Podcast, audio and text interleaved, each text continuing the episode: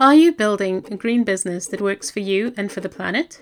Season 3 of Where Ideas Launch walks you through the process of ideating, creating, developing, and scaling a green idea from start to success. I leverage my experience along with the experts and micro entrepreneurs running green business models today. Join us for this short series of 16 episodes of positive business impact for change. Today on Where Ideas Launch, I have Fanny Rousseau joining us. She's a French slow fashion designer based in Brussels.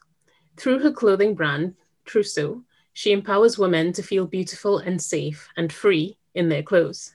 She advocates for inclusivity by offering a large size range and custom sizing. She also helps other brands define their aesthetics and have a better relationship with the environment. Fanny, welcome to the show.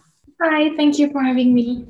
What inspired you to start Trousseau? I I'm a trained fashion designer, so I went to school both in France and, and in Belgium uh, to learn about how to make clothes, both with the craft, so learning how to make a kind of haute couture fashion. And then I went to Belgium to learn about uh, the more ready to wear side of things. And during this part of my uh, education, I, I learned everything that was wrong with the industry. And so I, I really did not want it to be part of that and I wanted to stay in Belgium. And Belgium is a really small country, and there's not a lot of job opportunities. So I thought, why not make my own? So at 24, I decided to launch Trousseau, which was a big scary jump because I just graduated. So I did not have a lot of experience, but I, I was really into that, like learning and growing along the way. And also, I had this really specific experience because I am short and I have a body that is not normal. So I did not have anything that really suited me. I always uh, hated my body when I wore clothes, but not when I was naked. Like I love my body when I was naked. But when I wore clothes, I, I did not really like my body. And I feel like a lot of women have this. So that's why I wanted to do made to measure so everyone could wear the clothes that fit them the best.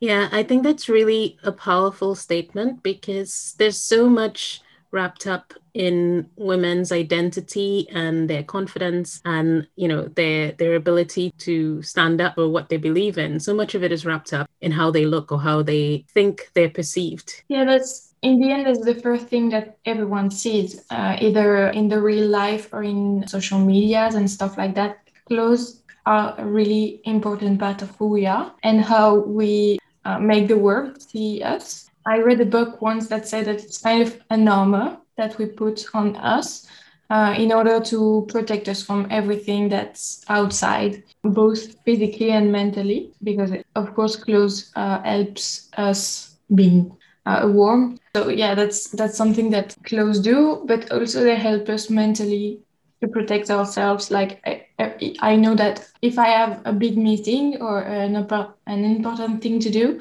I love to wear something that makes me feel powerful. So I, I know that I can go through this and be perceived as someone powerful. It's interesting because you actually made an outfit for me that I wore to the biggest speaking event that I'd ever spoken on. And I remember the top had wings and I remember being on the stage thinking, I'm flying in my wings. Mm-hmm. And I remember feeling this sense of incredible euphoria and, and comfort in what I was wearing, how I was appearing, and how I was commanding the stage. Even though, like, you know, when you're in this kind of intense sort of situation, sometimes the nerves can overraw you. Mm-mm. But I remember feeling completely confident. And I think that a lot of that was about how I felt about the clothes. It was also about the energy you put into making that piece of clothing for me. So th- that's such a big part of working with a designer Mm-mm. to to really fit you. I really like to connect with the people that I make the clothes for. Mostly when I do customs for you, like the one I made for you, and I put a lot of good energy in the clothes that I make because I I really for me making clothes is kind of therapeutic. So that's that's something that I learn about myself. Like this is what I like to do when I'm feeling down.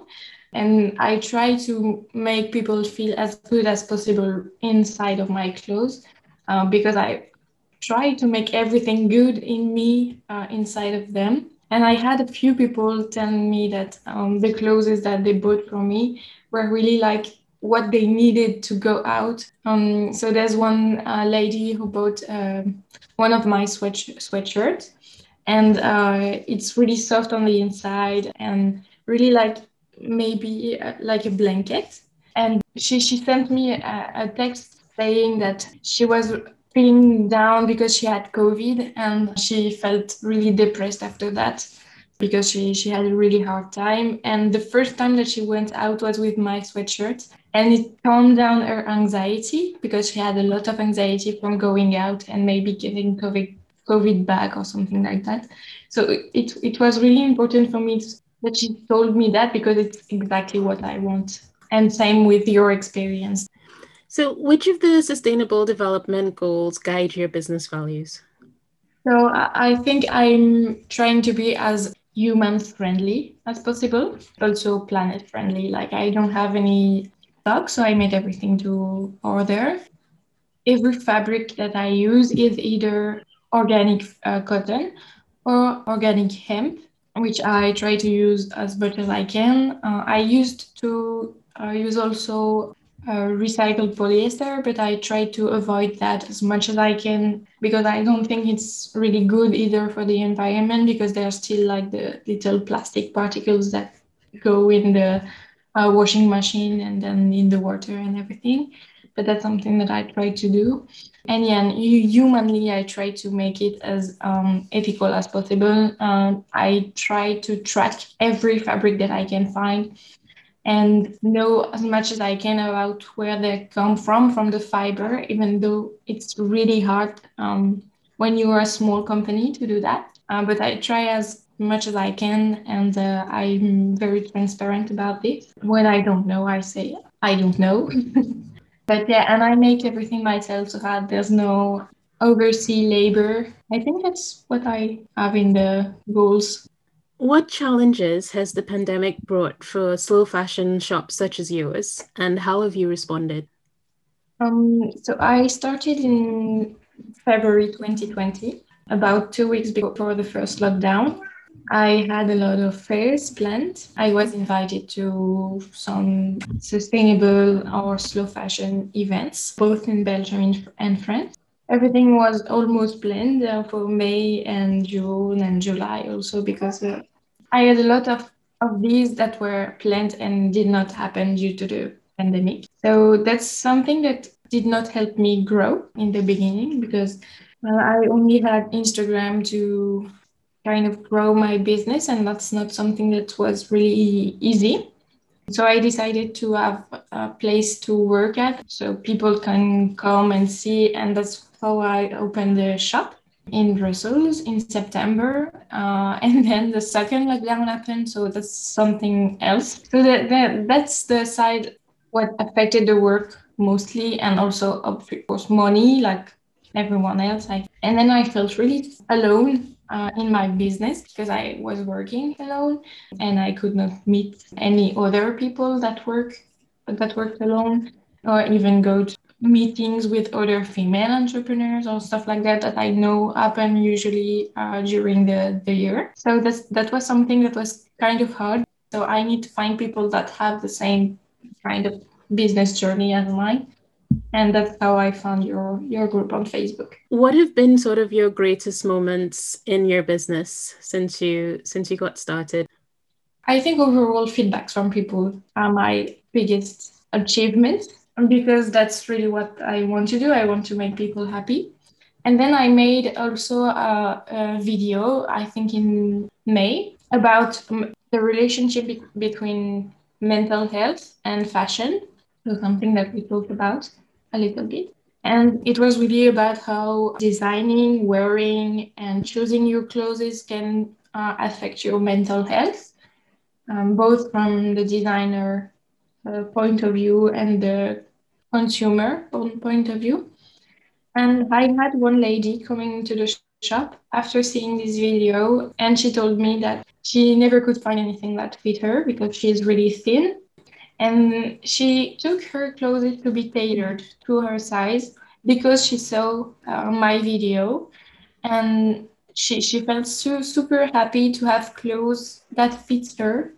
And she, she was so thankful to have seen my video about this because that's what made her feel happy so that's that's good too. And i think also being there still after the pandemic and still having my business going even though everything was super hard and still is and growing now i see the growth um, and i see that i'm growing even more i think that's that's my biggest achievements that's really wonderful. I'd just love for you to share your feedback on your experiences working with us in Women in Sustainable Business Group and in the Eco Business Growth Club, and some of the things that you would you would recommend about the two communities. I joined uh, Women in Sustainable Businesses, I think, in January, just at the beginning, and you were you were doing the like the little challenge. It was really fun. I really enjoyed doing this, and I think the community grew since then a lot. But then it was really we were really able to talk together and it was really nice and i i still love it uh, on the eco business growth club uh, i really met really really nice people uh, of course from all over the world mostly in the uk but that's really nice and the content is really really really interesting and i learned a lot and the experts as all are always super interesting. I couldn't be happier about being in this group. Thank you. What recommendations do you have to slow fashion brands getting started today? I'd say don't be afraid. I think there's a, a, a big community, bigger than just being in one business, it's being in a community um, because we share the same values. Don't be afraid. It's nice. Scary, yeah. but it's nice. And where can my listeners find your products and your design for you services? So you can find my products on huso.net, my website where everything is there. Um, you can also send me an email if you want any customization or anything, any product that you have in mind. You can send me uh, an email through the contact on the website. And then you can also find me on Instagram at fhuso, uh, which is where I share a lot of pictures and behind the scenes of uh, what I do Perfect. Thanks so much, Fanny, for joining us today. It's been a pleasure chatting to you. Thank you for having me. This episode was brought to you today by the Eco Business Growth Club by Catherine Ann Byam and by The Space Where Ideas Launch. The Eco Business Growth Club supports positive impact SMEs with coaching, know how, and community support toward achieving the impact and reach they set out to make. You can find out more by connecting with Where Ideas Launch on Instagram or following the hashtag Where Ideas Launch across all of your social media.